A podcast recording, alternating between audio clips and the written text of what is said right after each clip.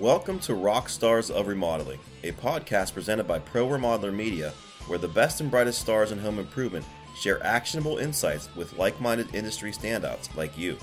I'm your host, Drew Bartow. I spent 13 years as the director of marketing for a replacement window and door company in Pittsburgh, where I learned a lot from some of the great minds in the home improvement industry. I aim to bring many of those voices to you on this show to help you gain more leads, close more sales, and boost your bottom line. Let's rock. Hi, everyone. I'm happy to have on today's show Andrew Martin, who is the Vice President of New Services at Marlimar Mobile Strategies. Together, we're going to tackle the topic of why and how home improvement companies should be using text messaging in their businesses. Andrew, thank you so much for joining me. Uh, it's my pleasure. All right. So, Andrew, I kind of operate under the personal belief that if something can be texted to me, I don't need or want a phone call. Okay. So are you seeing consumer behavior reflect that mindset, or am I just an old, grumpy, middle aged man on an island by myself here? Uh, you are the norm. Um, you know, I, I, guess the question is, Drew, if I call you on your cell phone and uh, you don't recognize my number, what what's your behavior? What are you going to do with that? I'm going to ignore it. It's going to yeah, go to voice. I'm going to send it. I'm going to hang up or send it to voicemail. Yeah, you're going to swipe me away. Now, look, you actually you said voicemail and uh, that actually shows that you're a little older than than uh, your typical cell phone user because most cell phones don't even have their voicemail set up now. Wow. And, and so text message is used as really the modern day voicemail. Uh, 98% of them are read within three minutes of delivery, and uh, more than half of them are responded to within 90 seconds. Two great stats.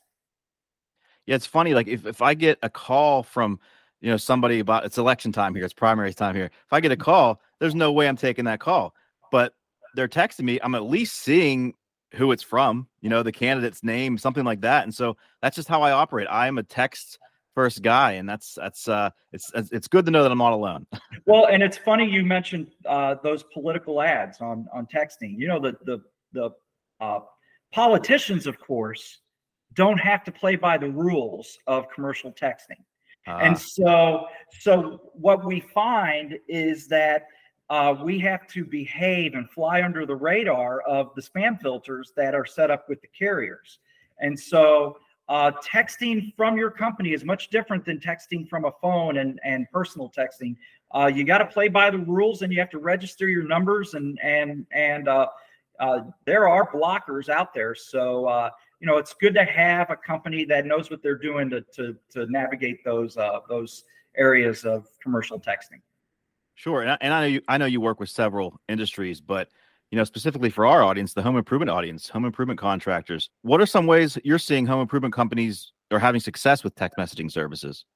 Uh, well, look, if somebody fills out a form online, be it on your website or be it at a third party uh, lead aggregator, you want to bridge that gap.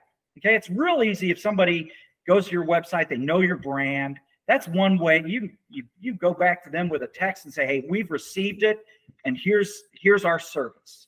But if they've gone to a third party uh, uh, solution where they you know they might not have engaged with the brand, then we need to be real careful with how we connect them and acknowledge what that customer has experienced and then try to bridge it from there and introduce our our products our services in a professional manner.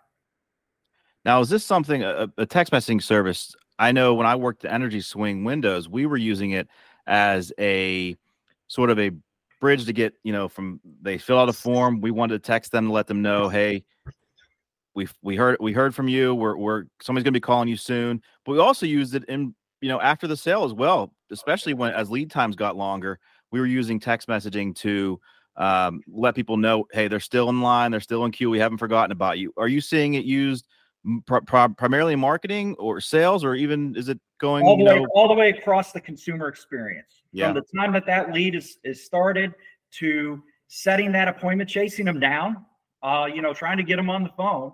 Uh, use text to elicit a response.